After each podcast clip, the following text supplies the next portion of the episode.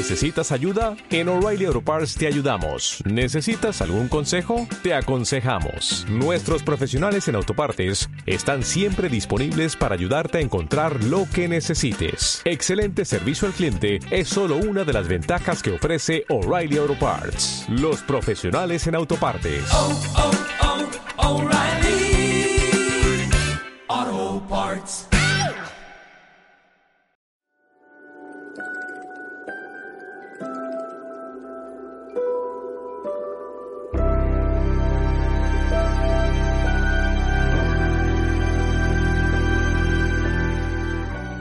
Dios nunca permitió el sufrimiento. El hombre eligió desde un principio apartarse de todo lo que es el abrigo de Dios. Por eso dice en el Salmo 91, al que habita bajo el abrigo del Altísimo morará bajo la sombra del Omnipotente.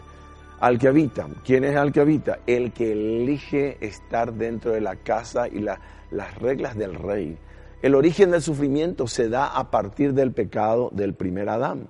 De ahí entra ya la debacle de la humanidad. Pero Dios en su misericordia provee una tabla de salvación, provee un Salvador para salir de esa circunstancia. Y hoy, si nosotros venimos a Dios, Él dice, mis pajos doy, mis pajos dejo, no como el mundo, sino como Dios nos da. Esa paz sobrepasa todo entendimiento porque nos lleva a un entendimiento espiritual donde fuimos creados para relacionarnos y salir de ese sufrimiento.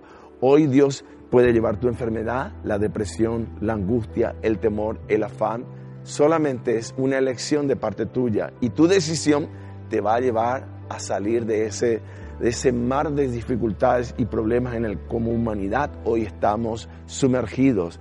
Pero no queremos obedecerle, queremos hacer lo que nosotros hemos decidido hacer. Dios en su soberanía ahora está buscando restablecer su gobierno a través de la venida de Cristo y Cristo viene muy pronto. Hoy venís a Dios y venís a conocerle a Jesús como Señor y Salvador, por supuesto que todos esos sufrimientos van a empezar a desaparecer. ¿Por qué? Porque los sufrimientos son la ausencia del conocimiento de Dios. El único sufrimiento que podemos sufrir como hijos de Dios es porque en el mundo vamos en contra de una corriente. El mundo dice B, nosotros decimos A. El mundo le llama bueno a esto, nosotros le llamamos malo. Y ese sufrimiento es un conflicto de enfrentamiento de dos reinos y de dos maneras de pensar. Y lógico, el mundo está bajo el maligno y hay una oposición y ahí vamos a tener ese tipo de dificultad. Entonces el sufrimiento es consecuencia del primer error de la humanidad alejándose de Dios.